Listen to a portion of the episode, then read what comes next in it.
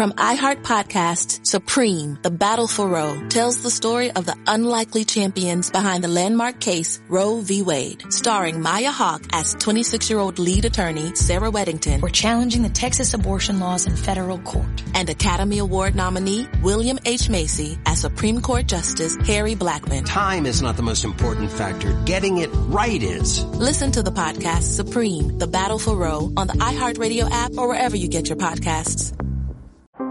How powerful is Cox Internet? So powerful that one day, your daughter will be able to simulate a soccer match against some of the world's best players right from your backyard. Get gig speeds powered by fiber from Cox. It's internet built for tomorrow, today. Internet delivered through Cox's hybrid fiber coax network. Speeds vary and are not guaranteed. Cox terms and other restrictions apply.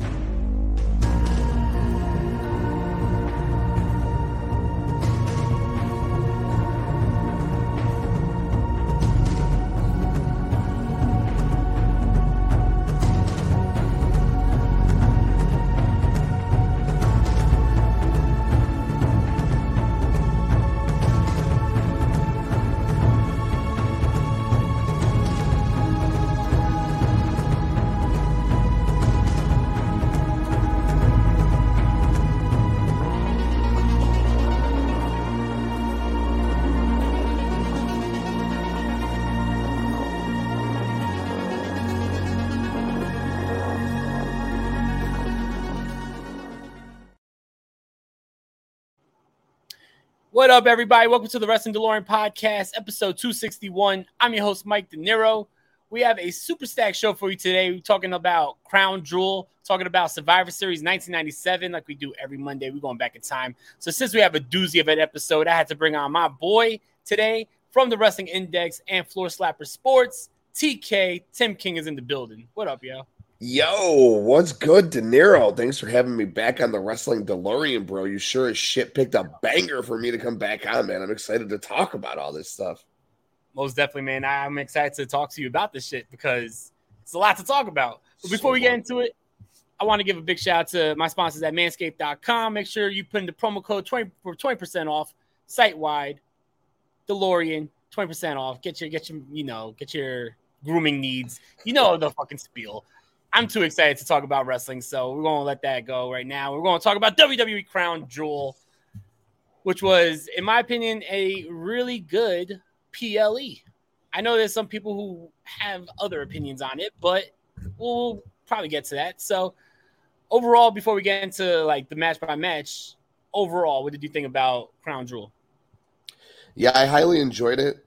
I, I, was on a watch along again, so I don't know if that like sways my my uh, opinions on the show, like to make it better. So we did it live right here on Circle of Debate um, on the YouTube channel with with Ivan and Devin and Nick from the UW Pod. You know, we had a really good time. We watched the whole show, had a couple drinks. Um, I enjoyed it. I, I enjoyed it from start to finish. I thought Logan Paul was absolutely phenomenal. Like I was so impressed with him. I understand where people are coming from when they say like, "How? Why is Roman selling to this guy?" Like at first, I kind of was feeling it, but then like as the match started going and going, it kind of got not believable where Roman was going to lose. but Logan Paul got more and more believable as the match went, and then Jake Paul's appearance, and it made Solo look like even more of a badass. Like he was the one coming after Jake Paul, so that was really dope. I thought the the presence of women on the show was incredible. The women's tag title match, which was a fucking banger, probably a top three match of the night. Like that was a dope match. The ending confused me. I don't know why they made the title change, but I digress. The match was a banger, dude the women's title match, the last women's standing match, well, again, very unhappy, very unhappy with the winner of the match. The match itself fucking banged, dude. Yeah. And Rev Aja and fucking um, Jessica Carr were all over that show last night too. They had a presence. Plus, Rhea looked like mommy out there, looking fucking incredible head to toe. so, like the presence of women on there from the start of the show to finish of the show, I really, really enjoyed that as well. Bray Bray's promo was was good and fun. Um, and the big guy is fucking slapped, man. Braun and Omos slapped, and Bobby and Brock slapped. So like, I enjoyed the show. So no, I don't. I don't think it was just because I was on a watch along. As I talk it out out loud here, I think the show is fucking a fun show. Yeah, most definitely. I mean, you took the words out of my mouth. Everything you said was pretty much my opinions. Um, I thought that overall it was a very good show, and you know, they've been going to Saudi Arabia now, I want to say for about like three years, give or take. And maybe like five now, I think. Yeah, it's probably going even further back, right? Like 2017, right? Isn't that where uh the Goldberg Bray shit happened? I could be wrong. I, I believe, know. yeah, it might be even five years. It feels like they just started this, but I gotta say, like this, this is probably, in my opinion, the best Saudi Arabia show this show didn't feel like a throwaway show like a lot of them feel. This felt like it had a lot of stakes in the regular calendar year for WWE. So overall, I thought this was on par with some of the other pay per views that we've seen under the Papa H era. So I'm glad to you know say that it wasn't a throwaway. Usually, I look at these crown jewels like, oh, you know, it's skippable, but this was actually really good. So that means next time they go to Saudi Arabia, I'm not skipping it. I'm excited for it. So definitely thought it was good. Good man, good. Let me ask you before we get into match by match, and I'm sure we'll talk about it once we get there. But were you confused by the like Io and Dakota winning the titles back, and then Bayley not winning the title? Did you think that Bayley was going to win, or what, what were your thoughts on the results there? Oh, we can talk about it yeah. when we get into the matches. That's fine. Yeah. No, I mean I'll give you like quickly. I, I definitely was confused. I personally didn't want Alexa Bliss and Asuka to even win those titles on Raw because I thought damage control should have held on to them. I don't want it to be like flip flop back and forth. And I think that if damage control was going to win, I think I even gave you like my pick for uh, what's called when you asked for the picks. I thought Bayley was the right choice. You know, I love Bianca Belair, but like Bayley right now with damage control, all three of them holding that titles would be a powerful statement. But I mean, it is what it is. It's just that you, they, they're, they're playing with Bayley. They, they are playing with Bayley. Bayley is one of the best, and I think that she definitely deserves the shot at the title and the uh, world championship. But we'll, we'll definitely get more in depth when we get there. But let's start off the show with Bobby Lashley and Brock Lesnar. I was surprised when this was the first match. Like as soon as the show starts, I I watched it late last night. Uh, celebrate my son's birthday yesterday, so I put it on afterwards, and I gotta say I, I was a little tired, right? I was like, it was a long day, and then as soon as like the show goes on and I hear Bobby Lashley's music play, it woke me right up. I was like, oh shit, we about to get into this. Um, I thought it was a good matchup. I see people complaining about the finish.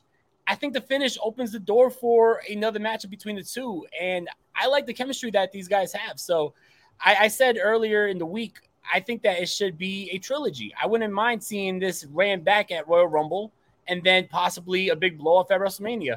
But this definitely opens up the door for that. It also opens up the door for Brock Lesnar being a babyface and Bobby Lashley being a heel with the post match beatdown.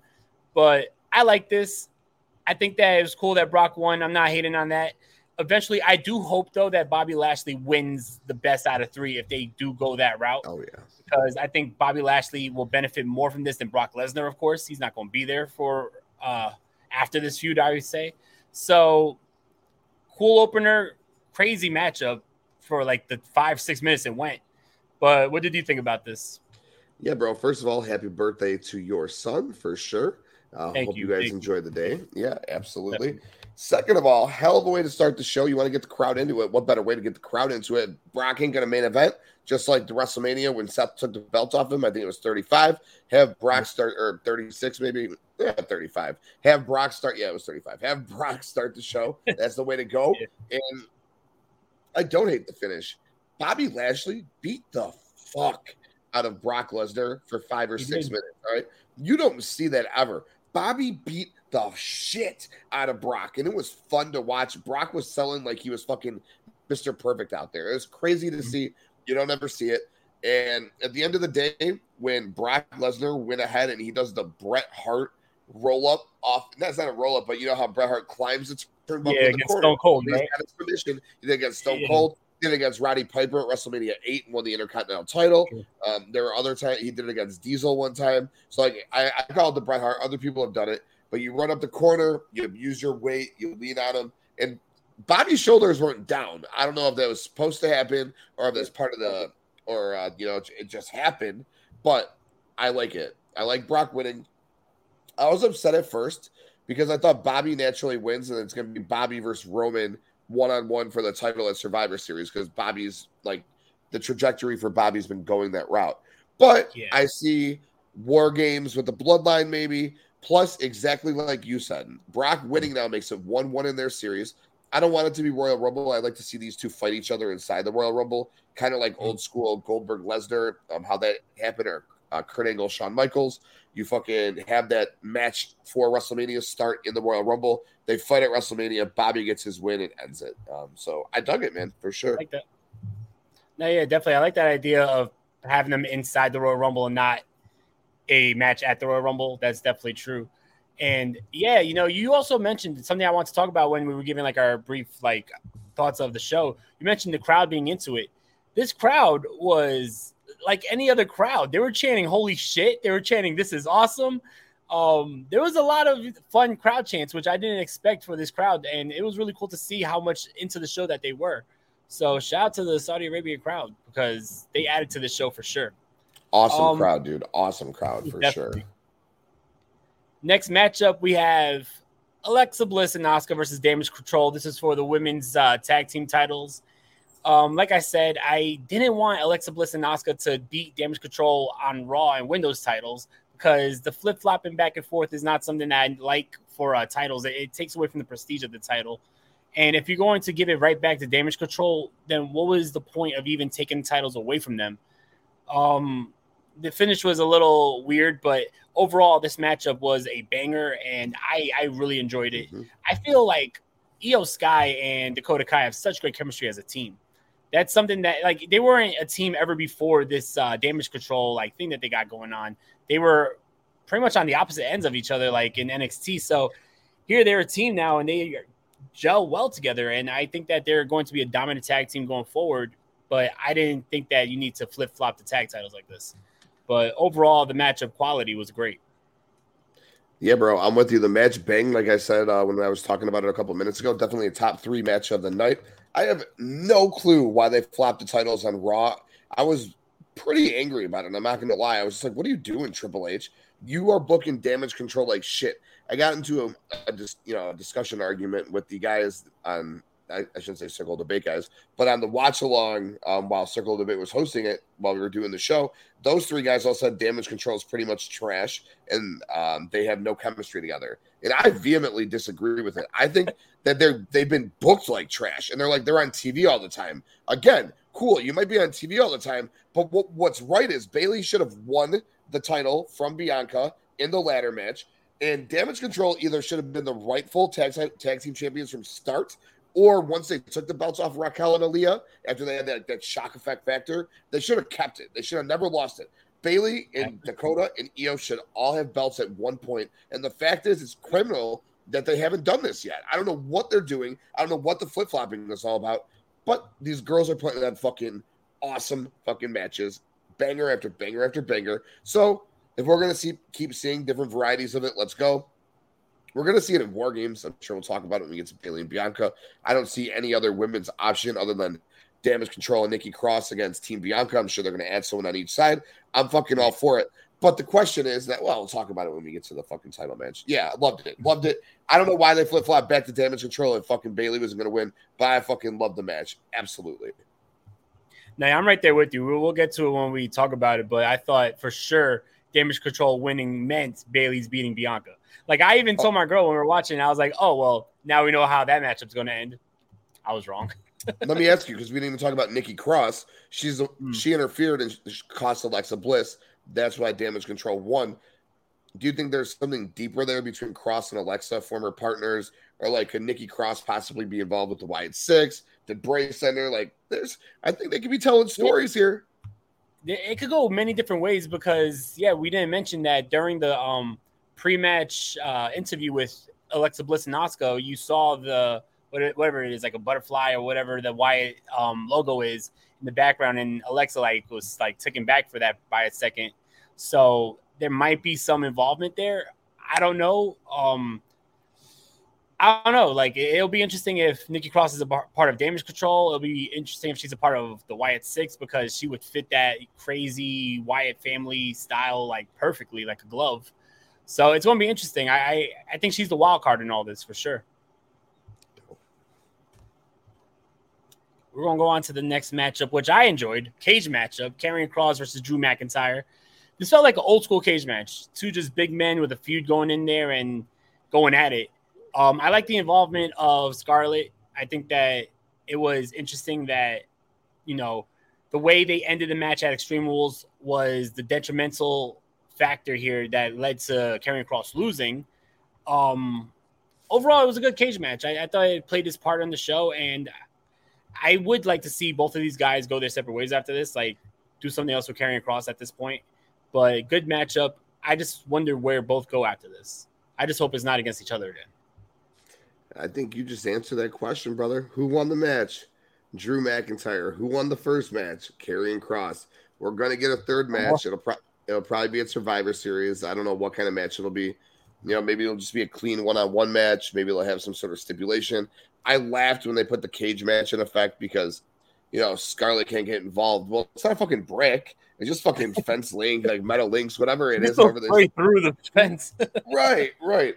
I did like how, uh, first of all, this match was better than their strap match, and I enjoyed their strap match. I enjoyed this match. It was nothing special, but it was fine for what it was. There's definitely some illogical points where each guy would try to climb out of the cage rather than just go for the pin. Or like I think Kross knocked Drew out once and tried to climb out, and it was like, okay, cool.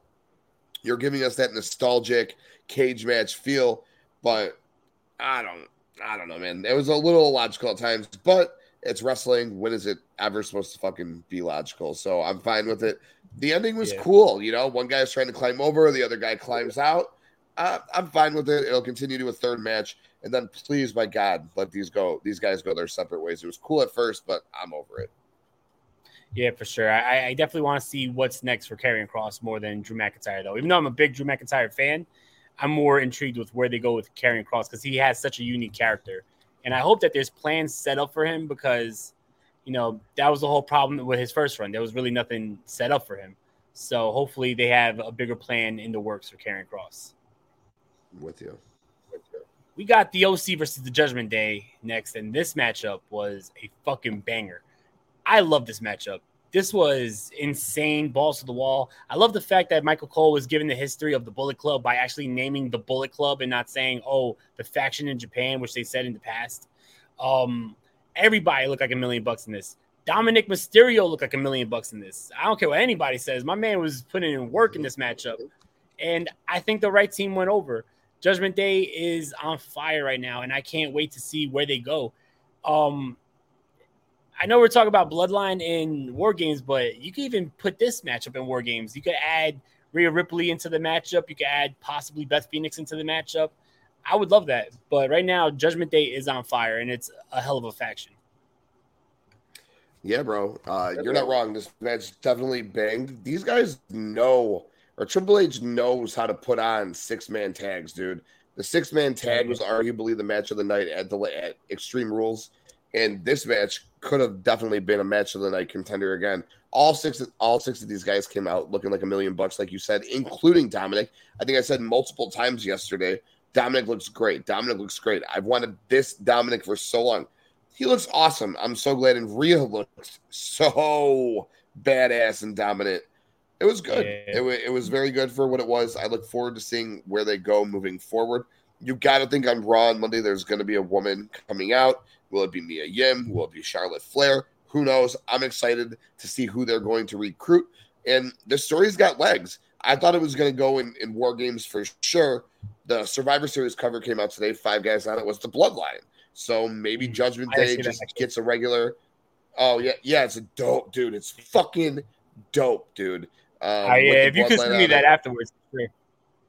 Yeah, for sure. I'll even try to send it to you now. But yeah, it was fucking sick, dude. It's got the whole bloodline on there. It's got Sami and Solo, and it's got the Usos, Roman in the middle with Heyman outside with the cell. Oh my god, sick. Oh, like but that. that's what that's why I think maybe the Judgment Day and OC maybe get some sort of elimination match, maybe a four on four mixed, maybe intergender elimination match. Um, I don't know. Edge and Beth could come back. They could add somebody else. Again, I am excited to see where they go moving forward. This great feud. I love it. Yeah, I mean, I could definitely see that too. I could see it being the traditional Survivor Series matchup, being you know, we were getting the new spin on Survivor Series with the War Games matchup, but I always like those traditional Survivor Series matches. So I could see it doing. I could see them doing that as well. So very interesting. But yo, right now, there's nothing that the Judgment Day that they can't mess us up. They are doing so good with what they have, and I just love the direction that they're going. Um, Dominic definitely is showing shades of a young Eddie Guerrero. That uh, springboard into the senton was very Eddie Guerrero like. I gotta say, like he's been growing and he's been growing exponentially as of late as a heel. So I'm very excited for his traje- trajectory. Gosh, fucking tired as fuck here. Um, you, know to, you, know what I'm trying to say. Um, definitely excited for his direction. But yeah, I think overall, Judgment Day right now is doing great things. All yeah. right.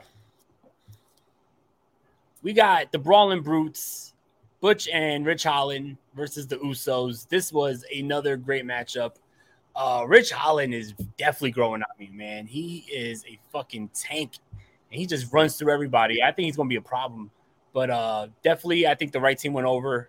The Usos, they're going into SmackDown this week, going against the New Day, and if they beat the New Day, I believe they break the New Day's record, which is fitting because they're going against the New Day. And right now the whole bloodline's on fire, but the Usos showed out during this matchup. But so did Ridge Holland and Butch. So I really enjoyed this one.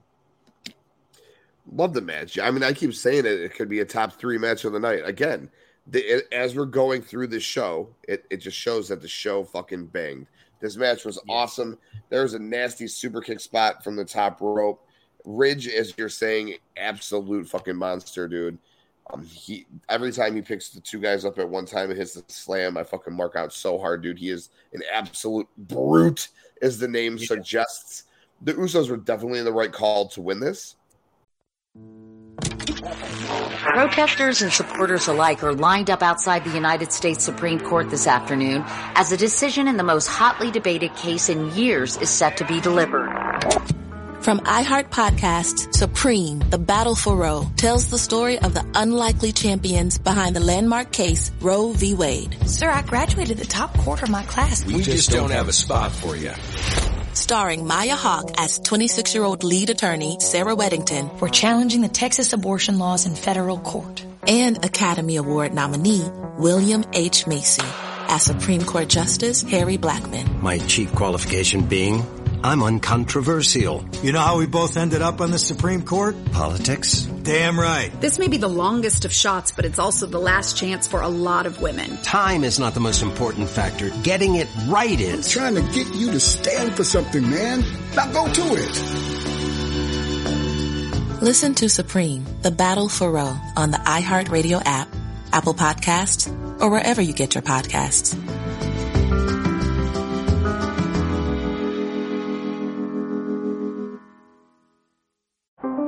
How powerful is Cox Internet? So powerful that one day, your daughter will be able to simulate a soccer match against some of the world's best players right from your backyard. Get gig speeds powered by fiber from Cox.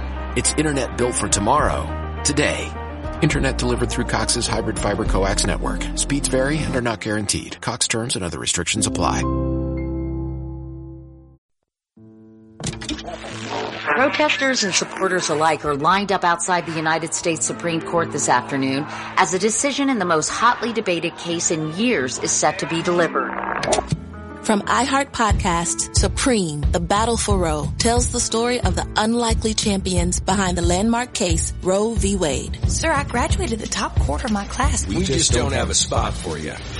Starring Maya Hawke as 26-year-old lead attorney Sarah Weddington. We're challenging the Texas abortion laws in federal court. And Academy Award nominee William H. Macy as Supreme Court Justice Harry Blackmun. My chief qualification being I'm uncontroversial. You know how we both ended up on the Supreme Court? Politics? Damn right. This may be the longest of shots, but it's also the last chance for a lot of women. Time is not the most important factor. Getting it right is. I'm trying to get you to stand for something, man. Now go to it.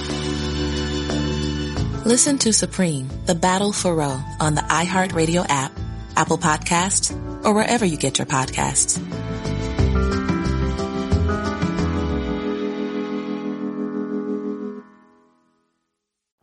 The storytelling with them breaking the New Day's record and then having to go up against them on SmackDown to break that record is so fucking fitting, especially with the rivalry that they've had over the past six, seven years. You know, I said I never want to see another Usos New Day match again in my life. But guess what? With the right fucking story, I want to see this match because you know they're going to give them 25 minutes and the match is going to absolutely hit. Now, yeah. the curious thing is, you know, the Brawling Brutes and the Usos to me they're not done. You got the injury with Sheamus that they did to him. I think there's unfinished business with Sol- Solo with Sheamus. Definitely unfinished business with these six guys, particularly. So if I had a guess, I would expect the Brawling Brutes, all three of them, to be inside of that War Games. Most definitely, and I'm excited for that. And by the way, that match on SmackDown better be the goddamn main event because that oh, has oh, yeah.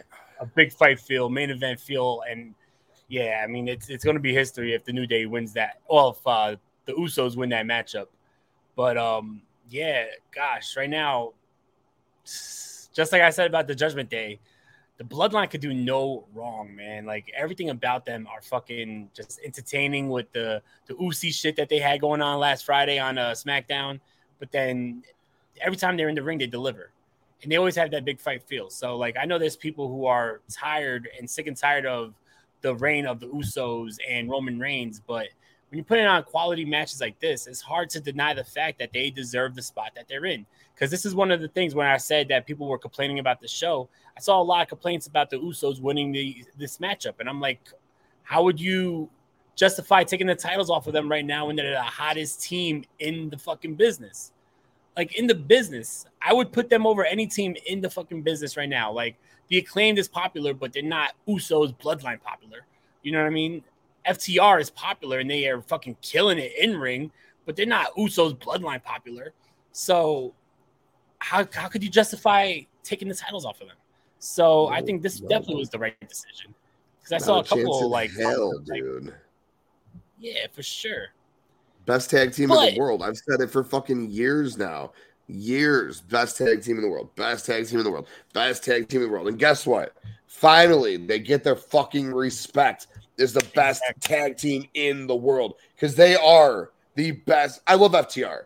I mean, the acclaimed, I'm sorry, they're not even on the remote level of the FTR and the Usos and the Young Bucks and the Lucha Brothers. They're great. And maybe one day they get there, they're entertaining as fuck character wise.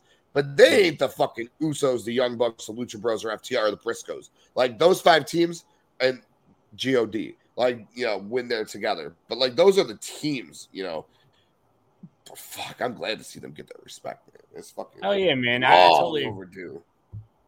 Definitely, but you know, I, I'm over here defending the WWE for keeping the titles on the Usos, but I cannot defend the WWE for keeping the title on Bianca Belair.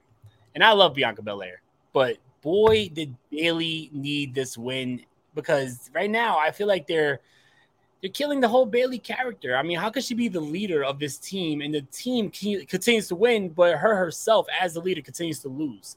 And then everyone is holding gold besides her, and she's supposed to be the leader of damage control. I just think that Bianca Belair it wasn't going to hurt her to lose this title to Bayley. It, it's not going to hurt her to lose this title, and I, I thought that you know during their ladder match at Extreme Rules would have been a good time for Bayley to win that title. Um, I was a little confused on Raw a couple weeks ago when uh, Bayley beat Bianca Belair. I thought that was a title matchup, and then it wasn't a title matchup. So right. I don't know if like I was the only one who thought that was a title match, but I was like, I wait, she win the title? Yeah. But this one, I thought for sure Bayley was going to win it. Like I said in the uh earlier during the tag match, when Damage Control won, I thought it was a shoe in for Bayley to win this, but Bianca Belair is still champion. Bro, I think you've got my opinion on it. I kind of said it a couple of times um, throughout the show already. First of all, I want to preface this by saying I absolutely b- love Bianca Belair. She's on top of her game. She's maybe the best women's wrestler in the world right now.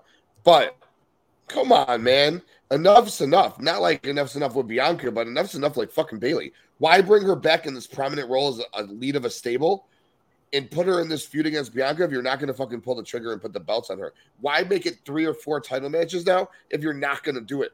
And where does Bayley go from here? How do you, why, in what world are we to believe in war games Bayley and crew are supposed to like? It's stupid, bro. What's going to happen is either Bayley's team is going to beat Bianca's team in war games, and Bayley's going to say, I was the leader. We beat your team. I get one more title shot. And that's where Bayley gets to win. And then Becky wins the Rumble and we go from there. Or Bayley just gets fucked. And let me tell you, I'm going to be pretty fucking upset if Bayley gets fucked, dude. I like, I don't see it unless they just go right to Charlotte and they have Charlotte win the Rumble and it's fucking Bianca Charlotte at Mania and fucking Bianca just holds this belt all the way through. And if that's how they want to make her dominant like that and they have her face Charlotte at Mania, that's a huge match. Becky fucking comes back, faces Rousey on the other side of things. And guess who's fucked? Bayley. Bayley. So like, the whole thing from SummerSlam to Mania, unless she gets the belt in December, she's fucked, dude. It is bullshit. She in my she's the forgotten four horsewoman. She's the one who gets I mean, I know Sasha ain't with the company right now, but like fucking she's the forgotten one. She's fucking not looked at as the same caliber as the other three. And quite frankly, it pisses me off, dude. Again, Yeah. I love Bianca, but no reason Bayley should have even been in this match if she was going to lose it. And they both look fucking great in their gear, dude. Bianca making her shit again, fired, dude. No, yeah, definitely. I I don't know. I- I I'm always talking about how much I like Bianca Belair. I think that she has all the potential to be one of the greatest of all time. Like she has all the potential, the the charisma, the in-ring ability, the mic work. Like she's amazing at what she does. But yeah, the direction of Bayley since she came back has just been horrible. They are like killing the character. They're like shooting her in the water. Like, where do you go from here? Like you said, even if she wins war games, it's like I feel like if this isn't war games, then it has to be Bayley pinning Bianca in war games for her to even have a say to have another title match because when it was one on one, she lost twice. It can't be like fucking Dakota Kai pins Candice LeRae or some shit, and it's like, oh well, now Bayley gets a title shot because there's no fucking reason for her to get another title shot. She lost two big matches in a row. So I don't know. They, they have to do something though to save this before it's too late because we're on that verge where it might be too late to go back from Bayley being a top dominant women's wrestler in this division. But we'll see what happens. Um, next up on the show, we had Bray Wyatt. I love everything they're doing with Bray Wyatt, Uncle Howdy. Everything that they do is fucking amazing. Um, the crowd, it, it felt like an American crowd. The way they had like the phones out, and this was awesome to see. Um, yeah, where do you think this goes though? Where do you think like this eventually leads up to? Who do you think his first matchup is going to be against? Because I feel like they could continue to build this, but sooner or later we do gotta see Bray Wyatt in the ring, or like why is he here? You know? I think he could feud with himself for like the next five. When's Mania? Six months away. I think he could feud with himself for like the next four months and develop whatever he's got going on. He probably doesn't have to have a match for at least two months, maybe like a month, maybe two months. I think whoever he fights first could very well just be him, a figment of his imagination that somebody else plays. I think maybe it will. Uncle Howdy could be Bo, and it could just be Bo's new character will be Uncle Howdy. Like you know, he could refer to himself like I'm your brother. Um, I don't know why he'd be his brother if he's his uncle, which is why I still don't know that that Yeah. character is Bo. You know, you can the uncle could bring in the brother, like you can introduce Bo in a different way. I don't know. I'm excited as fuck, dude. Like you said, since day one, I didn't know if it was gonna be like split, where his brain split. And he's got six different characters that he plays, or if he's gonna have his own faction. I'm excited, man. I think him and Uncle Howdy are gonna eventually have to fight. I don't know who these characters are. Vincent and Dutch both tweeted like right after Bray's thing, um, with like six lines each, and both had the number six in there. So like they continue to tease that they're a part of this. The sheets reported that they were signed by WWE, so they very well could have something to do with it. You got Crazy Nikki, Bo's on the horizon. You always got Rowan. If Crazy Nikki's there, you got fucking uh, Big Damo right around the corner potentially. Like there's a lot of different people who this so could many possibilities. and I'm all fucking for it, dude. Do I know? No fucking clue, and I am excited, baby. No, most definitely. Um, I also like the fact that this is the first time that Bray Wyatt acknowledged that he has, you know, a family that has wrestling lineage. I don't think they ever mentioned the fact that the IRS is his father or, you know, Bo, Bo Dallas is his brother. Like he has family that's in wrestling, and this is the first time that they he didn't necessarily say it, but he made mention that wrestling runs in his family's blood, which is cool. But um, is Uncle Howdy the IRS's brother? Like Barry Windham, isn't that because Barry Windham's is Barry Windham's his uncle? I mean, so Yeah. I don't, I don't think he's IRS's brother. He might be. I don't fucking know, but I know that uh, Barry Windham's his brother. So, or fuck, Barry Windham's his uncle. So Yeah. there's always that possibility. What I want, bro, and I know a lot of people want this Roman Cody thing. I want Yeah. Bray. I want Bray and Cody at WrestleMania. I think there's a lot of legs to that story. You got like A the lot. angel. so many got stories can be told. Devil. that, yeah. You got the lineage of the family. That's sort of kind of like it sparked my mind again. Um, that you were just talking about, and their families kind of were rooted together. So I'd love to see that shit.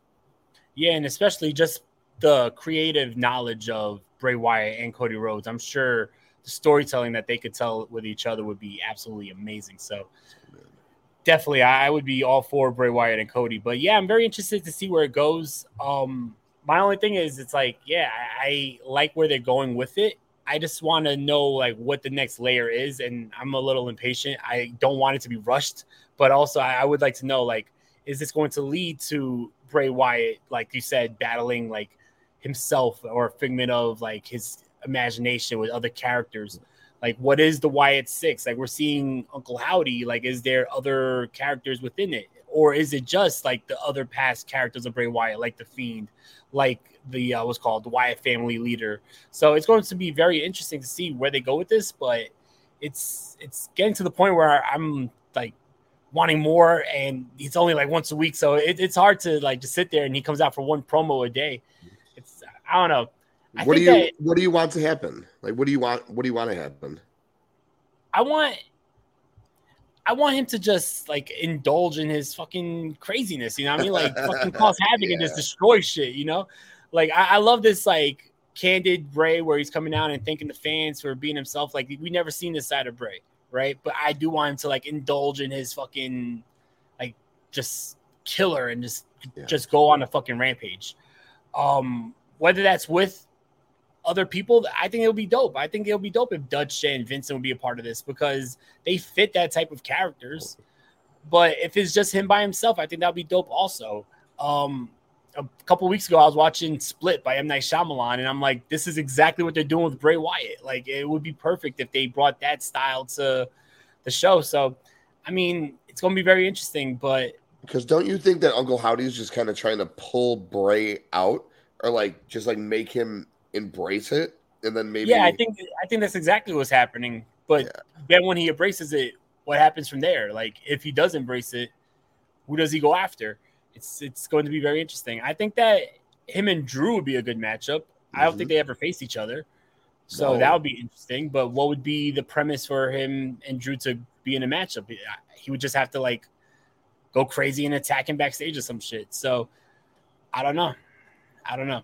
But right now I'm intrigued and they still got me intrigued. So it's it's not like, you know, it's storytelling, baby. Yeah, it's not losing me, but I just want to know. I'm like anxious to know what's next for Bray Wyatt because there's so many different possibilities here. Main event time. We have Roman Reigns, Logan Paul. I'm gonna say this right now. I think you were on my show when I talked when they first announced Logan Paul being a part of this show going against Roman Reigns in the main event, and I was not for it. I was talking shit about it like the whole fucking time. I said this is like a Vince McMahon decision. Why the fuck would they do this? Blah blah mhm. blah. He doesn't deserve it. Logan Paul made a believer out of me. He put on a hell of a show, and he he's grown leaps and bounds from the last time we seen him against the Miz at SummerSlam, and that was only a few months ago. So I'll be the first to say, like, I'll crow. I was wrong. He definitely showed out. This was a great matchup. Had a main event feel. Love the fact that you had Jake Paul the other I, I, don't know their names, but like Logan Paul's posse with the podcast. Um, you had them fighting with uh, the Usos. It definitely felt like a main event, and Roman Reigns made Logan Paul look like a million bucks. And also vice versa. I think that Roman Reigns looked like a million bucks too because of the selling of Logan Paul. And one gripe I had about Logan Paul in this matchup with The Miz was the lack of selling. And the, he was like just rushing everything and he wasn't selling anything. So I feel like he definitely addressed that issue with this matchup. So if this is the Logan Paul we continue to see, I'm not too mad at him being in WWE. So um, definitely enjoyed this matchup. It was fun. I was on the edge of my seat for most of it, and there were times where I was like, "Oh shit, they might give this shit to Logan Paul. This is going to be the biggest publicity stunt that they pull." But it, it had me believing. So I, I really enjoyed this matchup. Bro, listen, and I if I, I think I was on the show with you, like you said, and I probably said this exact answer. Clicks, internet, social media, clicks. When he got to the top rope, took the cell phone from one of his boys and performed the moons or the frog splash onto the onto the table on the outside for through Roman. Forty million clicks. Okay, that's why you bring in a Logan Paul. It doesn't even matter what he did in the ring. It like you just said, the kid fucking tore it up, dude. Uh, I don't care for the Paul brothers, dude. I think that Jake Paul's fights are fixed. I think Logan Paul's fights are fixed. But at the end of the day, they're fucking money making machines, dude. They work their asses off. Look at their bodies, dude. They're fucking chiseled, dude. Fucking, they look good, man. They know what they're fucking doing. Logan Paul looked amazing. Like you said, he sold like a million bucks. We're going to talk about Shawn Michaels in a little bit. Shawn Michaels has been the one training him. Of course, he sold like a million bucks. When he hit the flying elbow into the kip up, whoo! My nipples got hard, dude. I was like, is that HBK? Did he do it better yeah. than HBK? I was like, fuck, dude. The kid showed out. Maybe it went a little too long. Maybe Roman sold a little too much for him. Internet guy coming in, taking on the world champion, taking him down. But at the end of the day, they gave Logan Paul his 40 million clicks worth. Like they gave that kid fucking a shiny moment and he took he took it. The buckshot he hit, fucking sick, dude. Nasty yeah. buckshot. There were so many cool moments in that match. Again, I said it earlier. I love when I was waiting for Jake Paul and waiting for Jake Paul. Not that I cared, but like he was supposed to be a part of the match. So I'm like, okay, obviously he's gonna have an integral part of the match. I wasn't thinking he was gonna get yeah. his own entrance, but boom. And then I'm like, well, where the fuck is Solo? And then he gets his own entrance, and I'm like, let's go. That's a big fight. Solo like star, yeah. Yeah, dude. So it made a lot of people look good. Logan Paul looked great. Roman looked awesome. Solo looked like a big fucking deal, dude. Loved it. Loved it. Yeah, most definitely. The only thing is, um, my only gripe would be on the commentary side because when you had Logan Paul hit that forearm into the kip up, like that was the perfect moment to talk about how Shawn Michaels been training him, and this is like his homage to Shawn Michaels. And instead, Michael Cole screams out "Superman punch." it wasn't a Superman punch. Come on. No. But anyway, amazing matchup. I enjoyed it, and that was an amazing way to end a great show. Like I said, if the Saudi Arabia shows are like this, then they're not missable because a lot of people were saying that too. Like, oh well, at least this is on a skippable show. Like, no one cares about the Saudi Arabia shows. Like, if you're putting on quality like this, then fucking Crown Jewel is as much of a show as Extreme Rules or any other PLE on the calendar year because this was a fucking banger show. I don't even think there was a bad matchup. There was bad decisions, I believe, like you know, I wouldn't have had Bayley lose and the flip flopping with the tag titles, but overall, quality wise, amazing matchups, amazing show. Yeah, I loved it, bro. Let me ask you: Did you not like Braun Strowman in Omos? What was your thoughts oh, on that? fuck! I, did I not? Oh, it's all good. I'm just, I'm oh, just, I'm just asking I actually you. did. I actually did. We'll, we'll talk about that right now because I fucking totally forgot to add that here. I thought that Omos did absolutely amazing.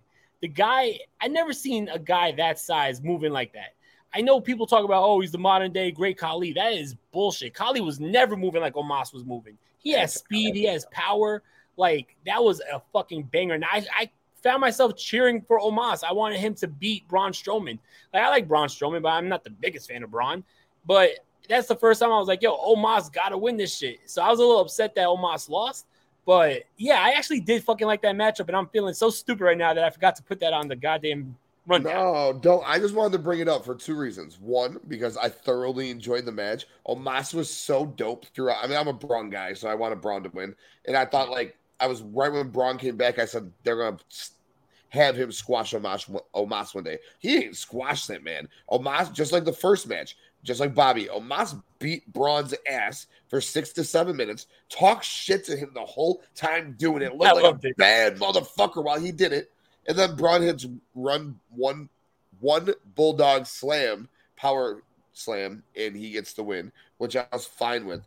But dude, Omos showed out in that match. And I thought about it because Braun's tweet today, we got 59 five-star ratings on fucking cage match. We don't gotta be fucking flippity flopping garbage fucking or not uh garbage man, uh grocery baggers and shit. So like Will Ospreay and Chris Jericho and Mustafa Ali and all these guys like went at him and Yeah. shit. So that's why I was in my head. But I was like, maybe Dinero didn't like it. I don't know.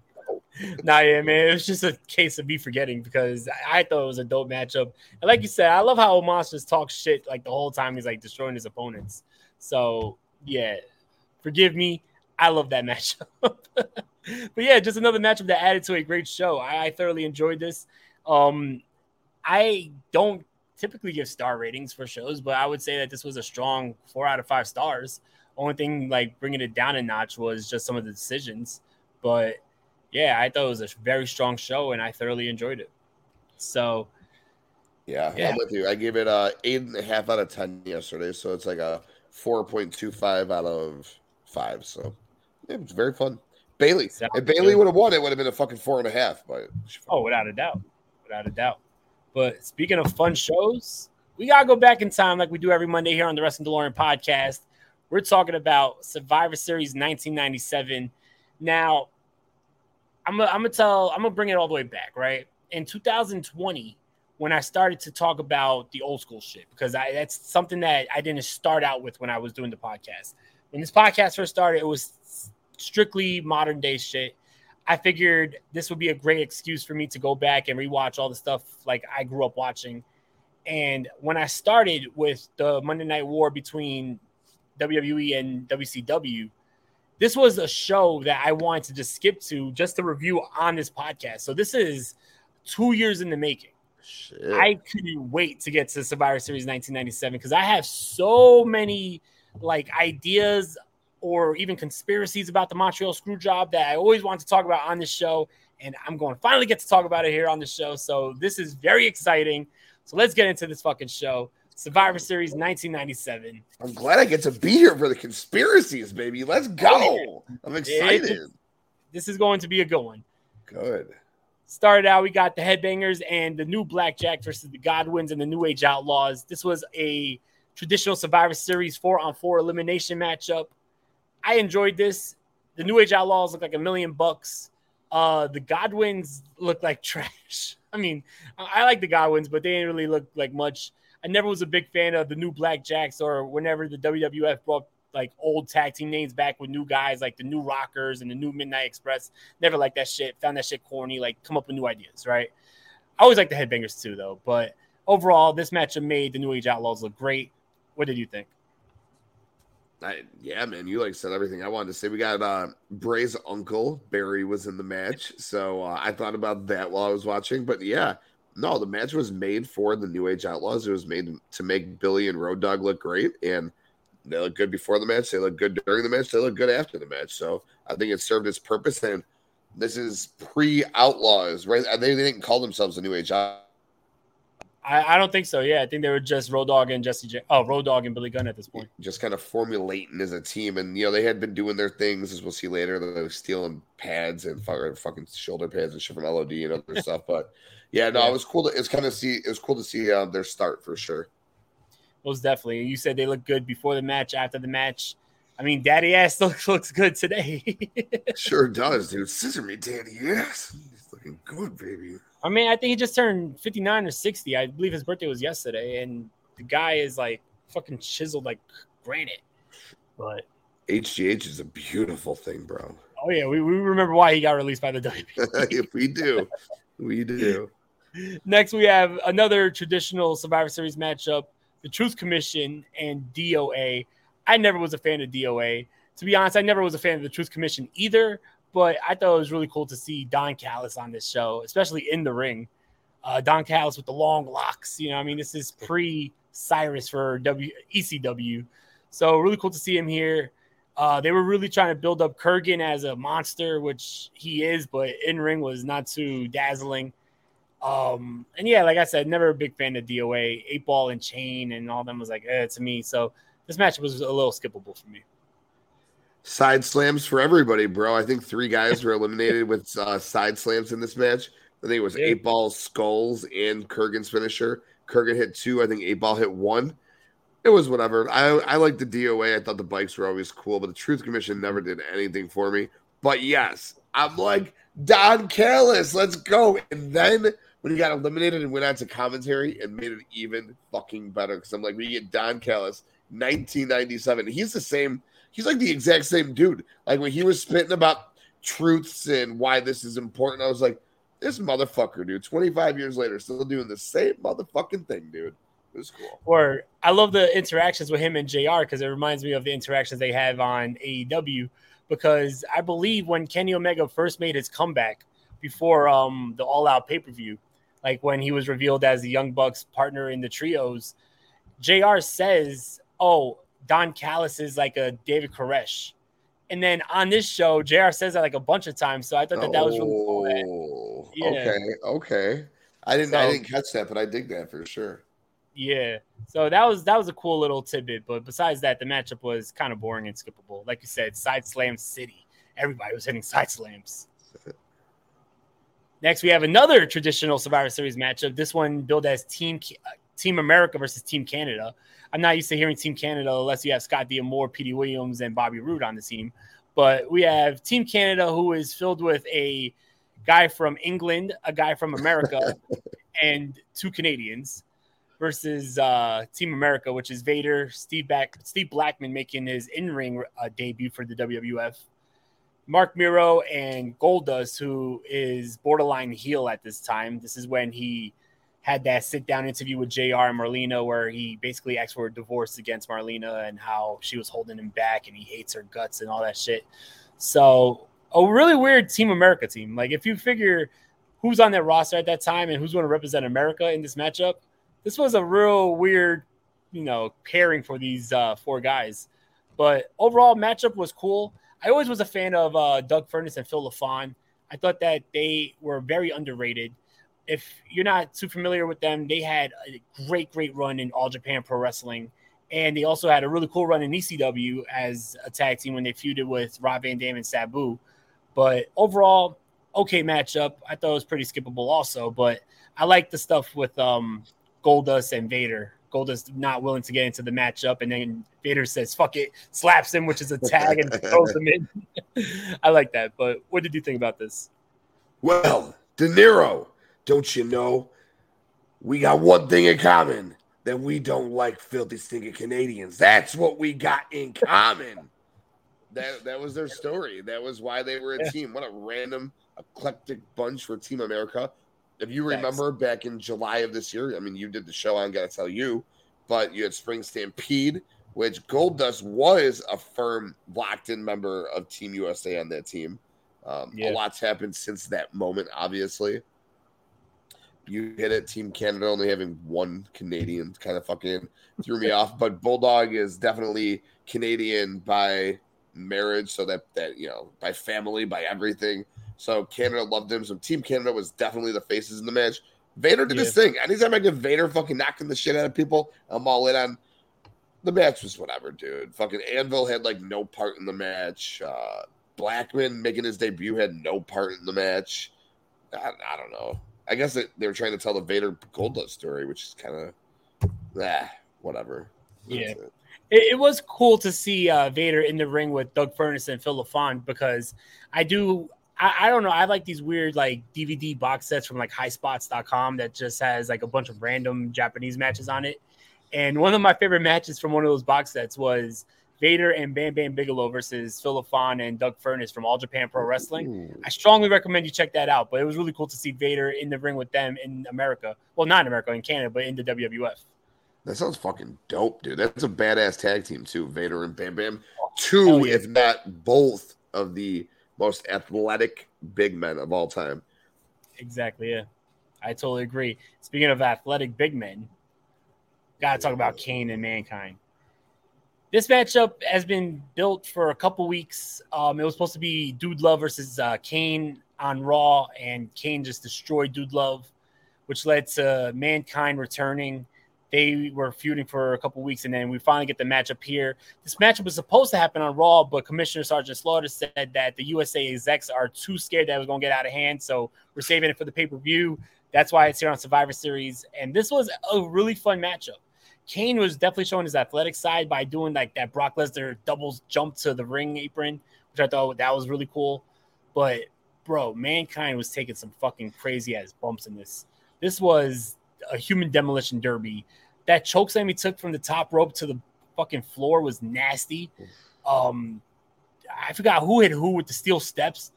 I think Kane got hit with the steel steps. He didn't put his hands up, just fucking took it head on. Nasty shit, man. But great matchup. I enjoyed this a lot. The only thing I did not like was the fucking red lighting. I never liked that for Kane. Did not like that for the Fiend. Shit just makes it hard to watch. It's hard to see. And I'm glad that eventually they got rid of the red lighting for both the Fiend and Kane.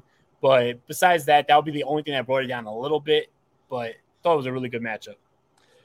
I'm with you pretty much on everything that you said. It was cool, man. Thanks again. I got to watch Kane's debut match. This dope as shit, dude. I like watching Foley transition into these different characters, talking about he was just a kid. Like, how could you do that? I'm like, who? I'm like, oh, dude, love. Okay. So he was just a kid. I'm like, Yeah. is he like ripping his hair out? I'm like, oh my God, this is so good. He is so good. Um, and then yeah, the match itself was awesome. They beat the shit out of each other. I like the table spot on the outside where Kane threw Foley through the table. That was dope. I think Foley hit Kane that with a pile driver using his trunks on the outside. I just laughed. I was like, Foley used no muscle on that. Kane did it all in fucking himself, dude. I thought that was kind of funny. But yeah, Kane beat the shit out of him. Kane got the win with the tombstone. First match, his debut. Red lights. Fuck off. Fuck all the way off. Hated it with the Fiend. Forgot they did it with Kane. Fuck off, dude. It's intolerable. It gives me a headache. Never, ever again. I don't think we'll ever have to deal with it with Papa H. But fuck, dude. no, yeah, I hated that shit. Like, even when I was younger, I remember I was I went to a show. It might have been a house show. I don't know. I, I've been to like so many fucking of these like live events and shit when I was younger, but I remember when Kane came out and he had a match. I believe it was like with Flash Funk or some shit. And being there live with the red lights, it's a horrible experience. Like you could barely see the matchup you know, you could barely see it on TV, but even live, it's worse. So it's like, how do you expect your fans to like sit there and enjoy the matchup when it's hard to even see? Especially, it's hard to see Kane. He's already wearing red, so the red light kind of like makes him blend in. So it's pretty difficult. But I want to ask you because I, I wrote this down in my notes. Do you think that? Well, do you see any similarities with what Bray Wyatt's doing now to what Mick Foley was doing then?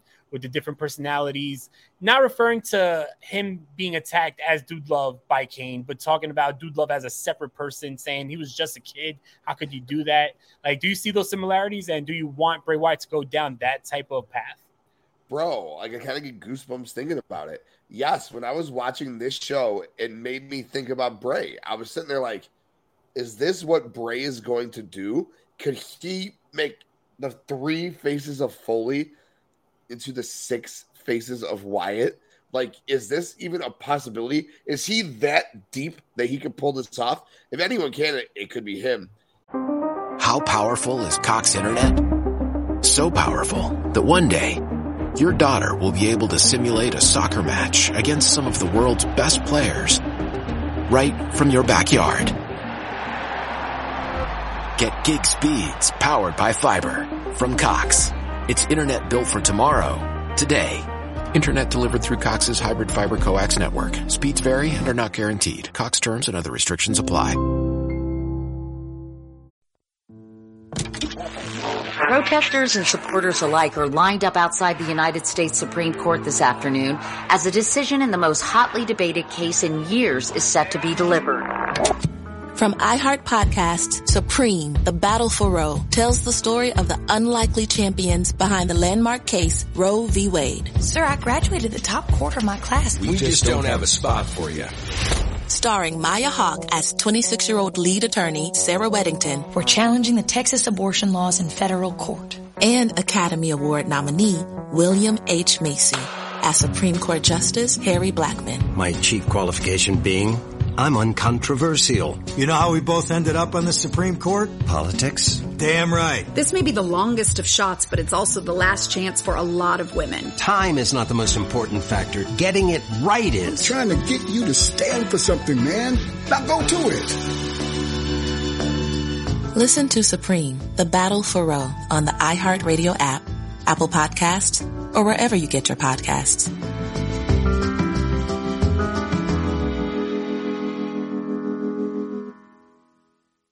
Why? Why? If you Why? have T-Mobile 5G home internet, you might be hearing this Why? a lot. Why? Every time your internet slows down during the busiest hours. Why? Why? Because your network gives priority to cell phone users. Why? Good question. Why not switch to Cox Internet with two times faster download speeds than T-Mobile 5G home internet during peak hours? Okay. Stop the whys and visit cox.com slash 5G home for details. T-Mobile prioritizes certain T-Mobile phone users over home internet users during times of congestion. I don't know. I love it. It would be fun. I'm, I'm curious to see where it's going to go. Um, like I said earlier, and yes, I, I very, very much could see something along the lines of this happening. And I, fuck, dude, I'm so I haven't been like this excited about just a story. I don't expect him to do anything in ring, nor do I really care for a while. Just the story itself, and you can occupy 15 minutes of TV every fucking week with this shit. So sign me up. Most definitely. I'm glad we both thought about it too while watching this matchup because I was thinking, I was like, yo, this is very interesting, but me and you were always right here. Yep, yep, yep. with red lights, with fucking that shit. I was like, man, I, I agree with you. Next, we have another traditional Survivor Series matchup. It is the whole Nation of Domination versus the Legion of Doom, Ahmed Johnson and Ken Shamrock. And I just want to say that this was the Rock's coming out party because I, I didn't expect Farouk to be the second guy eliminated in this matchup, being the leader of the Nation of Domination. Um, but The Rock being the sole survivor for his team definitely put on a great matchup. Him and Ken Shamrock always had great chemistry, I feel, and I always love that feud. They take this feud into WrestleMania eventually, so like this is a feud that's going to continue to build here. But both Shamrock and The Rock look like a million bucks, but definitely you could see the the little the little sprints of greatness for The Rock. This is where he hit the people's elbow, I believe, for the first time. Like he pulled off like that people's elbow but you see that The Rock is going to be a huge, huge star, and it's starting in this like era where he's starting to take over that role as the leader of the nation of domination. So, what did you think about this, bro? First and foremost, this is my squad right here. All right, like if I had to go to war with the squad back in these days, Ahmed Johnson, the Legion of Doom, Ken Shamrock, TK. Let's fucking go, baby. Let's fucking roll into war. Like I love these guys. LOD, greatest tag team of all time. Ahmed Johnson, injuries, couldn't get out of his own way. What? But fuck, yeah. dude, he was such a powerhouse in his day. And you want to talk about athleticism? And Ken Shamrock, like you hit it on the fucking head with this feud with The Rock. It was only just getting started. And uh Ken Shamrock actually did. I don't mean to correct you, but now that I'm going over in my head, Ken Shamrock was a sole survivor in this match. He got the W. I, mean, I meant The Rock was a sole yeah, survivor. Yeah, oh yeah, yeah, yeah, yeah. All right, my bad, my bad. I was like, That's wait, wait. No, no, I was like, shit, shit, shit, shit. I, I fucking missed something there? But no, uh, it was that that team alone is badass. And then, yeah, you're right. This was the Rock's coming out party. He was a sole survivor last year. He made it to the finals of his team this year. Just coming into his own as that fucking heel. I love it. But what I don't like about survive these kind of Survivor Series matches, and it even goes all the way back to when NXT, when it was the five on five on five with the NXT involved, eliminations happened with just the stupidest moves. Like you be in a singles match, right? And you're 20 minutes deep and you hit your finisher three times and you can't get the win. In this match, you had a simple clothesline or a body slam, and it's fucking you're eliminated. It's like like Yeah. Hawk Hawk got eliminated on some stupid fucking ass shit, and then like Kama got eliminated on some even dumber shit. And I'm just like, come on. You could have made It's like an match- Iron Man matchup. They do that shit too, where it's like you would take a pile driver and then pop back up in a regular matchup, but a clothesline, you're down for the count. You know, Right. Yeah. Come on. Like, stop it. But it was a fun match. I like both of these crews. D'Lo Brown, uh, you know, Farouk, obviously. Yeah. Yeah. It was good. Good stuff, man. Good stuff. Ken Shamrock getting the win. He said on our on our show on the UW Pod when I was lucky to be a part of the interview, he thought he was about to have a world title run or at least a world title program, but the Montreal Screwjob messed all of that stuff up. So it would have been interesting to see if Bret had stayed because he was a big Bret Hart advocate and was close to Bret, where he would have went from there. we're, we're going to talk about that because remember I said my whole ideas of the Montreal Screwjob. Ken Shamrock plays a role in that, so we'll, we'll talk about Oh, that for sure. Okay, I But- dig it. I like you said, I always was a big fan of D'Lo Brown, and I was really happy to see him in this matchup. This was his in-ring debut for the WWE as well. Oh, and no shit. D'Lo Brown is so fucking underrated, man. Like, I, I love the whole, you know, you're looking at the real deal now. Hell yeah, dude. Yo, shout out to D'Lo Brown, but definitely cool to see him here too. double champ, dude. By Hell far, in my opinion, still has one of the best frog splashes in the game. And I was very happy to see Logan Paul pull out the D'Lo Brown frog splash from the top rope when he went between the legs. Like the that- low down, cool. baby. Exactly. So really cool to see that. Next matchup we have for the IC title. This matchup has been built since SummerSlam. Stone Cold Steve Austin versus Owen Hart. We all know the story. SummerSlam, Owen Hart drops Stone Cold on his head, breaking Stone Cold's neck. Stone Cold refuses to go home. He spends the next five months just causing ruckus, stunning everybody, officials, security, Vince McMahon himself getting arrested. And it's all to get to Owen Hart. Owen Hart is constantly defending his IC title, and Stone Cold is constantly helping him defend the title, no matter who it is, because he wants Owen Hart to hold that title until he's cleared to wrestle, because he wants to take the title from him. So it was Owen Hart versus Farouk a couple months ago, and Stone Cold takes out Farouk because he wants Owen Hart to win. Then it was Stone Cold versus Ahmed Johnson. He takes out Ahmed Johnson because he wants Owen Hart to hold that title. So this was built up for a long time. Not the longest matchup, as expected. Stone Cold's first matchup back after breaking his neck. Short little matchup. Stone Cold looks like a million bucks though. Hits the stunner on Owen, takes out Anvil, I think. And did he take out Bulldog as well? I just know he was hitting stunners like left and right after this. yeah, yeah, he was just fucking popping him. I think he had Anvil before the match, but yeah, he was fucking hitting him on Yeah. everybody, dude. fucking awesome, man. Like this is Stone Cold about to hit his peak. I love this era of Stone Cold, but awesome, awesome moment, awesome matchup. What did you think? I was thinking the same thing, bro. I was again thinking, what a show to get to watch because all of these guys are just about to either take off or are in their prime or about to hit their stride. And it's the same thing with Austin right here. He's right about he's six months away from the WrestleMania main event, and it's just like that's what I'm sitting there watching. Like, damn, this guy is just a fucking dog right now. And it's crazy how everything plays out because if Shawn Michaels didn't fucking lose his smile, you get this Montreal Screwjob match at WrestleMania 13, which we never get the double turn. So, like, where would Austin even be? And then Austin, if Owen doesn't drop it on his neck, you never get the fucking feud with the boss. So, like, it's all it's so crazy, like how everything happened in. Fuck, dude. You could even go even further back. Like if you don't have the curtain call, you don't have Stone Cold winning the uh, King of the Ring, so you don't get the famous Austin 316 promo. Like it's crazy how it all works out. it really like Austin. You can say it. Uh, you can't really say it about a lot of wrestlers, but like for him, everything literally fell into place for him. Not because he ain't the fucking goat, dude, the man, but like it takes things to fall into place, and he capitalized on everything, including this match. It wasn't a wrestling match; it was just a fight, and he won, Mhm. and it was fucking dope to watch. Most definitely. Couldn't say it better myself. Like he was just not the right guy at the right time, like in the right place. He he rose to every occasion and made the most of every opportunity he was given. So definitely awesome. I didn't write this down here, but after the matchup, we have a promo for the next pay-per-view, which is going to be in your house, Degeneration X. And it is the debut of the DX theme song. This is the first time we ever hear the DX theme song, which I thought was really dope because, in my opinion, it's one of my favorite theme songs of all time. So this was really cool to finally hear it on the show. Dude, SummerSlam 97 or Survivor Series 97 just like be breaking it out. Kane, D'Lo, the DX theme, the screw job.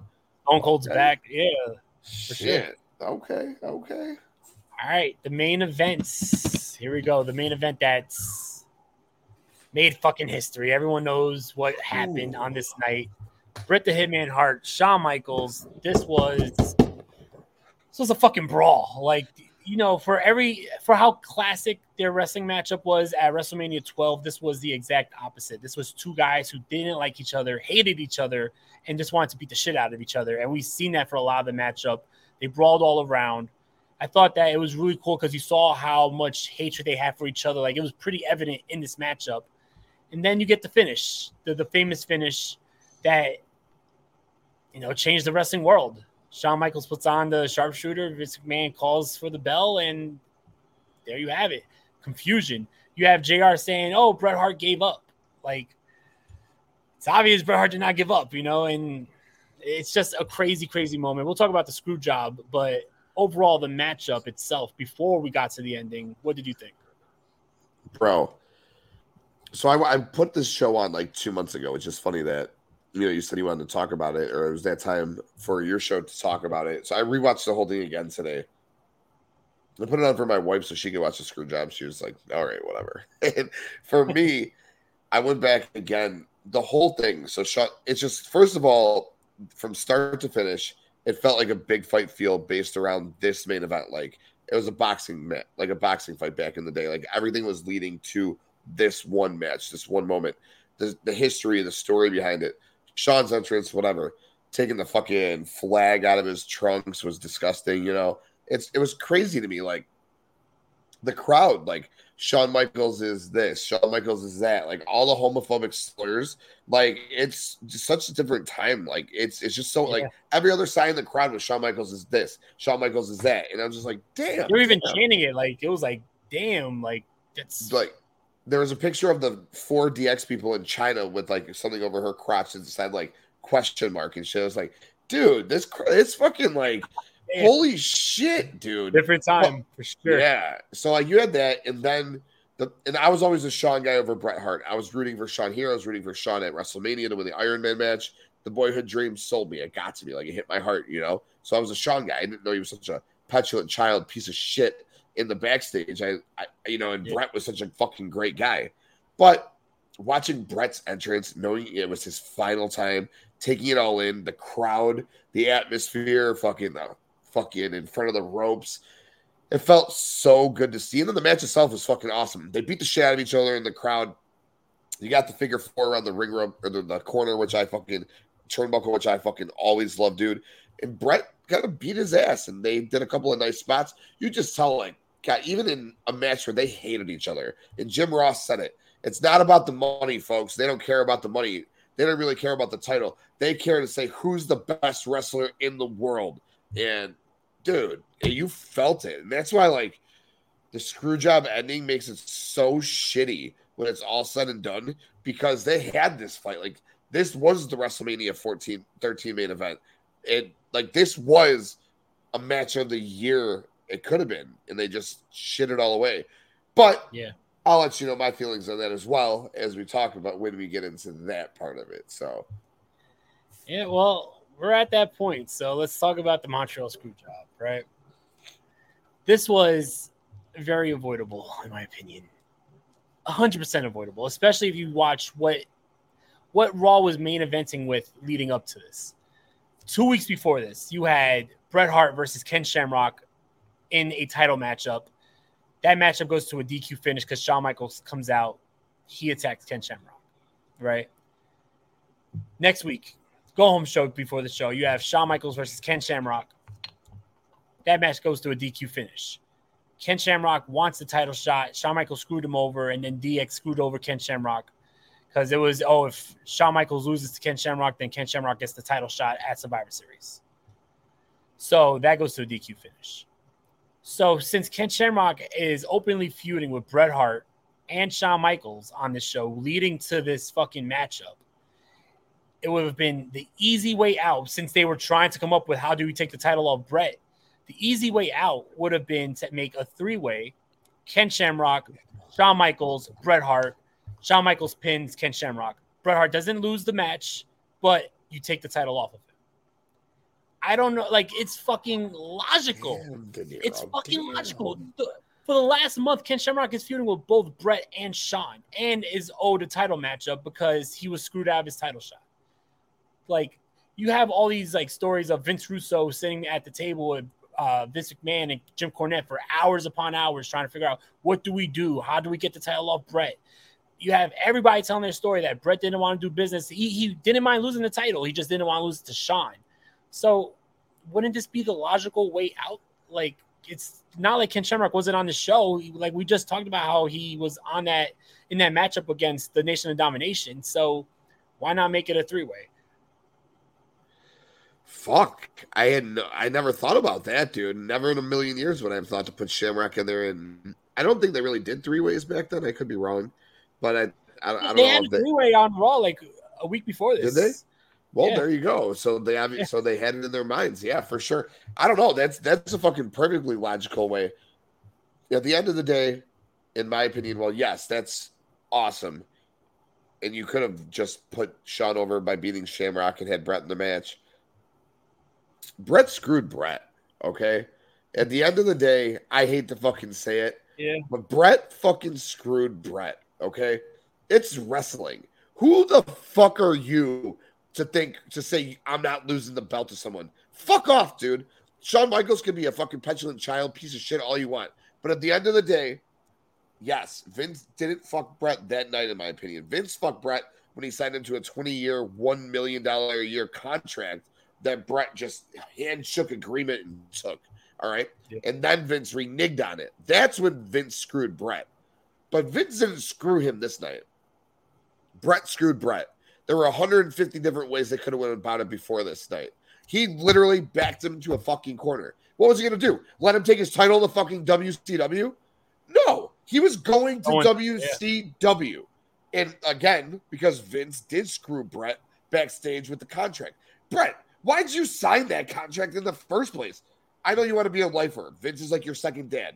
You should have went with Hall and Nash, okay? You should have just went and took the money. Bischoff was offering him, I think it was like four million dollars a fucking year. Go! What are you doing? Go! That's more than what some wrestlers make today. Most Dude. wrestlers make today. Like in 1997. What are you doing? But I'll take a 20 year, $1 million a year deal from you, Vince. No. And then they get into a backstage fight, and Shawn says, I will never drop the belt to that motherfucker. So Bret goes, Since he won't drop the belt to me, I won't drop the belt to you. Come on, Bret. Come on. You screwed yourself. What was Vince going to do? Let you take the world title live on Nitro and dump it in the garbage like fucking Alundra Blayze Medusa did? No, bro. They did it the right. I, I ain't saying what they did is right, but what did you want him to do? I mean, yeah, I feel like you did back Vince, not you, but Bret Hart No, no, backed no, Vince yeah, McMahon yeah. into the corner, right? So it's like From iHeart Podcast, Supreme, The Battle for Roe tells the story of the unlikely champions behind the landmark case Roe v. Wade, starring Maya Hawke as 26-year-old lead attorney Sarah Weddington. We're challenging the Texas abortion laws in federal court. And Academy Award nominee William H. Macy as Supreme Court Justice Harry Blackmun. Time is not the most important factor. Getting it right is. Listen to the podcast Supreme, The Battle for Roe on the iHeartRadio app or wherever you get your podcasts.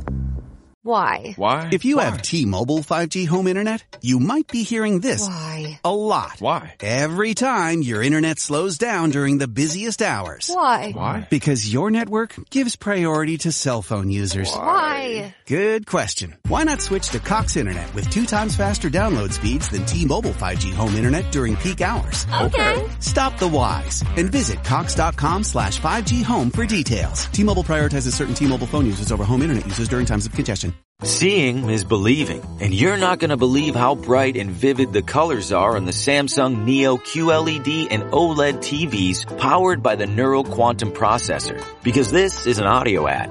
Unless you can see it, which means you already have one. Nice. Samsung. More wow than ever.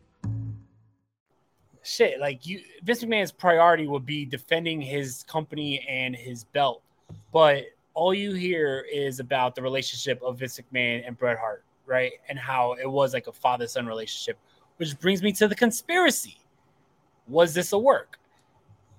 Look how big Vince McMahon became as a character after this. You know, you always have the, the time honored tradition is to put over somebody on your way out. So maybe it wasn't Shawn, it was really him putting over Vince McMahon to go on and be the biggest heel in the business on his way out.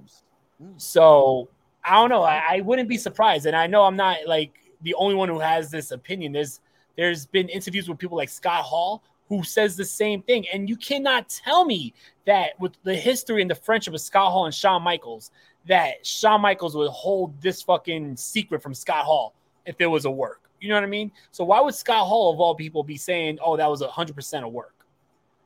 Well, they say the only people who knew about it, all right, not Vince Russo the only people who knew about it was Vince, Patterson, Briscoe, because Briscoe was going to be there to shoot on Bret Hart if fucking he attacked Shawn after the match. That's why Briscoe walked him out. If you watch it, Briscoe walked yeah. him out. I've done a lot of like study. I'm a loser. I fucking read a lot, or read, listened a lot about this shit. The only people right who were, yeah, that's why we're here. The only people who supposedly knew about this was Vince, Briscoe, Patterson, Shawn, Hunter, and then they told Earl Hebner the day of the show that once you get out there, you're going to say that Bret tapped, which is why the second Earl calls for the belt, watch what he does. Runs out. out of the runs. His brother Dave already had the car running and waiting for him. Earl's bag was in the car. He ran out of the arena. Okay. So maybe, yeah, yeah maybe Dinero, you're right, Dinero. It very, very well could be a work. Bret Hart was in that because you're right. Vince went on TV what not long after and said professional wrestling is a business. Fucking some things happen, blah blah blah blah blah. And then the Mr. McMahon thing really took off, right? Isn't that when that happened? Yeah. I mean, I don't think you're. You may not be wrong, bro. And then Bret's in the ring. WCW. I mean, again, if it ain't a work, you can't let that man take your fucking title to the to the competition. Especially at that point, I think they were still. That was during the eighty three weeks, though, right? Yeah. So I mean, come on. You're gonna let him take the weeks, belt? Eight three weeks doesn't snap until uh Mick Foley beats The Rock for the title. Oh, so that's so, 98. Yeah. Yeah, so 99. That's on. early 99. That's January 99. Oh. Yeah, so it's still going on. It, so because, you're gonna let that man take so if it ain't a work, you're gonna let that man take the belt? I mean, and Triple H knew obviously. Sorry, I, I didn't include yeah. him, but you Triple H and Shawn. People actually say that it was Triple H's idea that he was sitting there and well, said, Triple H said that. Well, hey, why don't you... uh, yeah, he said in his DVD. He's like, well, if he doesn't want to do uh, the, the the job, then fuck him, take the title from him. So it's like everyone says it. Vince Russo said, I called Vince McMahon, bro, and I said, just take the title from him, bro. like, everybody has the same, like they all say, goes, you fucking piece of shit, you weren't in the fucking room. exactly. So it's like everyone says it was them. But like like I said, my thing for thinking that it was a work is Shawn Michaels and Scott Hall have such a great relationship.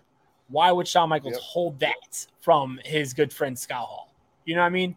And then on top of that, the whole Wrestling with Shadows DVD comes out or uh movie comes out, documentary, whatever, right? It comes out. They allow cameras now. It was sneaked backstage, but they had the full conversation between Bret Hart and Vince McMahon after the sh- show happened.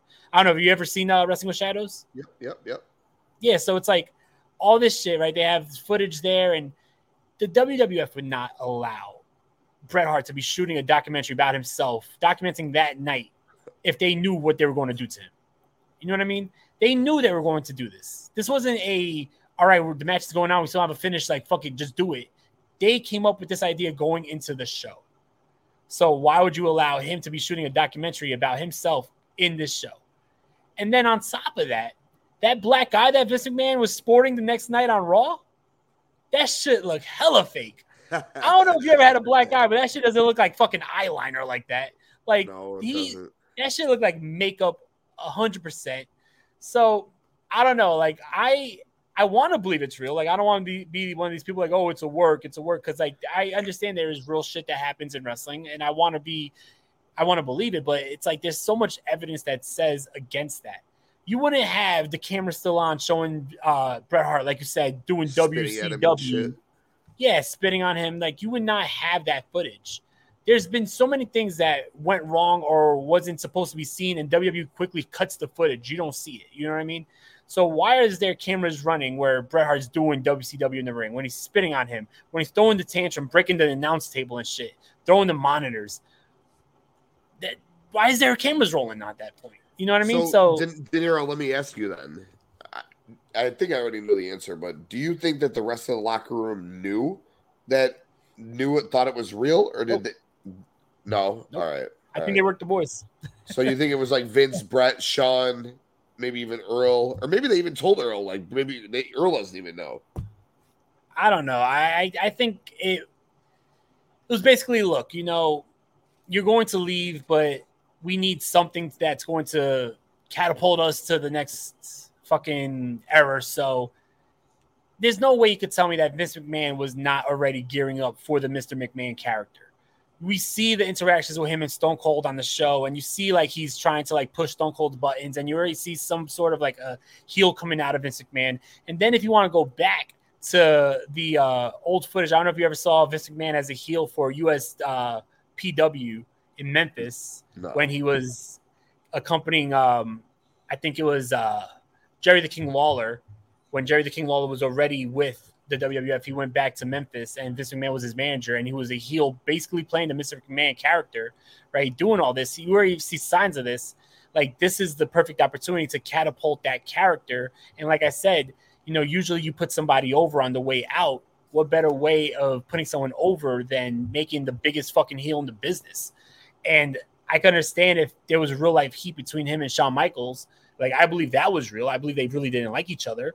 But you know, you could put Vince McMahon over without putting Shawn over. So I think that it was all a work. I mean, it, it's hard. And I know people look at me like, oh, you're wilding for that. Like it was the biggest fucking story, but you don't allow some of these things to happen unless it was a work. Like I said, you don't allow cameras to be on showing you spitting on the boss's face. And at the time, people thought Vince was just the commentator. It was very rarely that Vince was even talked about as the boss. But then now going back and watching this week by week, you see the buildup on this. You see how uh, Vince McMahon will be saying something on commentary like, "Oh, what's going to happen between Stone Cold and Owen Hart?" And then Jared gives that like sly comment, "Well, you would know. You wrote the show." Like they're throwing shit in like that because they're building up to something bigger, and this is what catapulted that character from going forward. So I think that there's a strong possibility that Bret Hart and Vince McMahon were in cahoots to, hey, you'll go your separate ways, but on your way out, you got to help us because that's basically what helped the WWF and the Attitude Era even like start getting momentum was the McMahon character versus Stone Cold Steve Austin. That's the next big thing we see here. It's the biggest wrestling feud of all time. Mr. McMahon is the biggest heel of all time. So, yo, I, I don't think you're wrong by any means, dude. I've, I've heard theories. I don't disagree with them. I definitely don't disagree with you. I, I, I got, I got nothing. I got nothing to disagree with. And if it wasn't, if it wasn't a work, as I said, Bret screwed Bret. 100%. I don't know, like, get off your fucking high horse. Like, in what world do you think that I could take your title to the competition? After we already see someone throw the fucking title in the trash, after you've seen, like, Hall and Nash go over there and fucking Eric Bischoff just trashing Vince man and slandering his name, like, why would that even be a possibility in your head if this is real? They even Like- showed in the promos leading up to this, Shawn Michaels calling him fucking Mr. Marketing Mark Mark. Like he's a fucking mark for fucking himself and shit. Like, who the fuck do you think you are? Are you that um, you I get you love the business. Are you that um, big of a mark for yourself you can't fucking lose the belt? Fuck off, Bret. God. God There's so many things like him saying, "Oh, well, I was willing to lose it on Raw to Michaels. I just didn't want to lose it in Montreal." And then, then there's other stories. I just didn't want to lose it to Shawn. I, I would have did a DQ finish or something. It's like, I don't know, man. Like you know I love my it is? art. It's Goldberg's Go fault. It's Goldberg's fault. He's the one who did this shit. Yeah, fuck you, Goldberg. Motherfucker. nah, man, like for sure. But yeah, I, I'm right there with you. At this time, like I was the biggest Shawn Michaels fan. Like I wanted to be Shawn Michaels when I was fucking younger. Like I had the. You remember that you would sell like the little red gloves and the glasses and shit. Like I have pictures of me like four years old doing the fucking pose and all that. Oh, so I was on Team Shawn anyway. So whatever. It just sucks because going back and watching all this, I became a bigger Bret Hart fan than I was when I was younger. And now I know that's probably over because his WCW run was fucking trash. And now we're about to head into that, which we won't even see him for like the rest of this year in WCW. It's like Starcade, he makes his debut, which is another stupid decision why WCW the next day didn't put Bret Hart on their fucking television. That would have been the most logical thing to do. Biggest wrestling story in the world right now. The guy's a free agent. He's going to your company. He's signed to you. You have the money to bring him into whatever fucking play. I don't know where they are the next day. But you have the money to fly him in. Like, why not have him come out, give him a live microphone? He could air his grievances about Vince McMahon. WCW dropped the ball royally on Bret Hart. dude, big. That, that might have been outside of the finger poke of doom. That might have been like their biggest fucking misstep, dude. It's crazy how bad they missed with Bret, Bret Hart. Like you said, you have him on the next night, fucking trashing the company about why I left. You fucking screwed me. I'm here now, and you know who I want? I want Hulk Hogan. You've always fucking thought you're bigger than me. You fucking you think you're better than me. Fuck you. Mm-hmm. I want you. He, you know, you don't have to go beat Hogan. The NWO screws him out of the match. You still get Hogan, Sting, and Starcade, and then you get Bret Hart, fucking Scott Hall, or Bret Hart, Kevin Nash, or I don't know, whoever the fuck was in the NWO at that time. You could have another Bret, fuck Curt Hennig. It doesn't fucking matter. But you could have a different fucking Bret Hart feud than him just being a ref eight weeks fucking later, dude. Come on, man. Bret Hart, Um, Ric Flair. Bret Hart, Ric Flair. There is so Bret Hart, Randy Savage. Savage. There you go. There's your answer. Like, there's so many fucking people that you could have had feud with Bret Hart right away. He Bret Hart says, "I want Hogan." The NWO cost him the match. Boom. Like, uh, it's fucking brutal, dude. And the bullshit is he wasn't even supposed to be the referee of the matchup for Hogan and Sting. That was later on, like in the night. It was like because the referee gets knocked out, Bret Hart comes out. He was signed as the referee for fucking Eric Bischoff versus Larry Zbyszko. Like, are you serious? That's the That's spot you're bringing Bret Hart right. in, That's That's fucking spot. right. bro. Oh. I don't get it, man. I don't get it at all. Like WCW made so many stupid ass decisions. Like, and that's another thing. Like I said, like going back watching Raw, knowing that Bret Hart's not going to be on it, it's kind of sad because he was uh, such a big part of the show. But like this is also going into the time period where WCW starts fumbling the ball because of the stupid decisions. Like I'm watching how good they are right now with having guys like Eddie Guerrero and Jericho and Mysterio. But I know that as we go on in the days uh, or in the weeks, it's going to start getting worse and worse and worse as Raw is going to get better and better and better. So it's only like one problem with going back in time already knowing what happened is you know that shit's about to get pretty bad for WCW, which kind of sucks because I'm gonna sit through it any fucking way. but yeah, man, like I, I definitely enjoyed the show. I had a lot of fun watching Survivor Series. If I had to give a star rating for this, I would give it a three out of five. Um, a lot of fun shit on it, but they, there was some matches that were kind of like skippable for me. Um, besides that, like I feel like the show ended really strong with Kane versus Mankind, the uh, Nation of Domination versus Legion of Doom, uh, Ken Shamrock and Ahmed Johnson. Stone Cold and Owen Hart was a fucking awesome moment. And then you had a great matchup, but with a really shitty ending with Bret and Shawn. So overall, I'd say three out of five. Yeah, I'm a little more uh, lenient, more positive. I give it like a seven, seven and a half out of ten. I guess that equates to like a three and a half out of five ish, three and two quarters. It was solid. It was a solid, solid show for sure. Like you just said, you hit on all the major points. I thought the, the main event itself was dope. And even if we didn't know about the Montreal screw job, it could have been like a, a good ending if it continued it.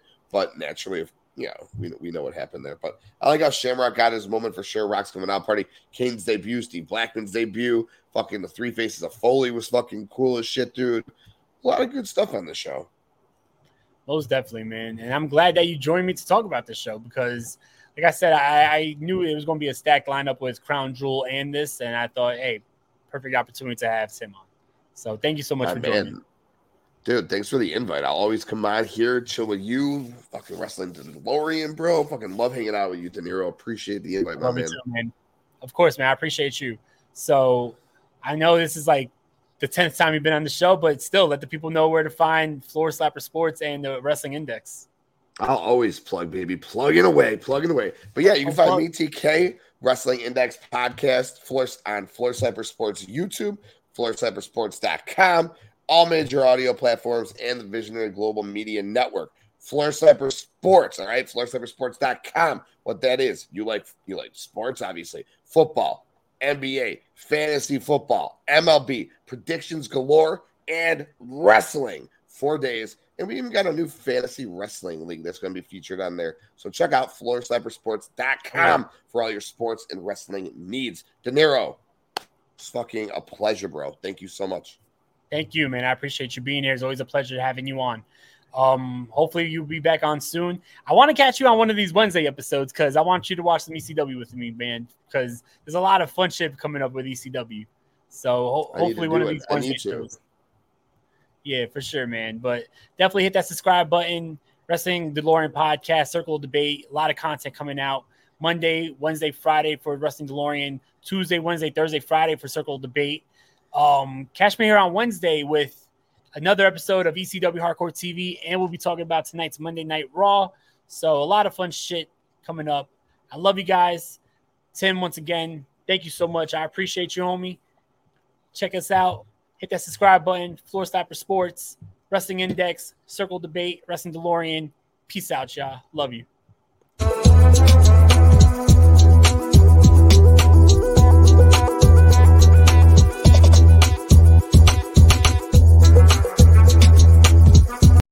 For the best TV viewing experience, witness the coziest maroons, the most vibrant and brightest moons, the eeriest and darkest tombs, and radiant and vivid hues in any type of room with the Neo QLED and OLED TVs by Samsung. We're supposed to say Samsung, but that didn't rhyme, so you're welcome. Samsung, more wow than ever. Seeing is believing, and you're not going to believe how bright and vivid the colors are on the Samsung Neo QLED and OLED TVs powered by the Neural Quantum Processor. Because this is an audio ad. Unless you can see it, which means you already have one. Nice. Samsung, more wow than ever.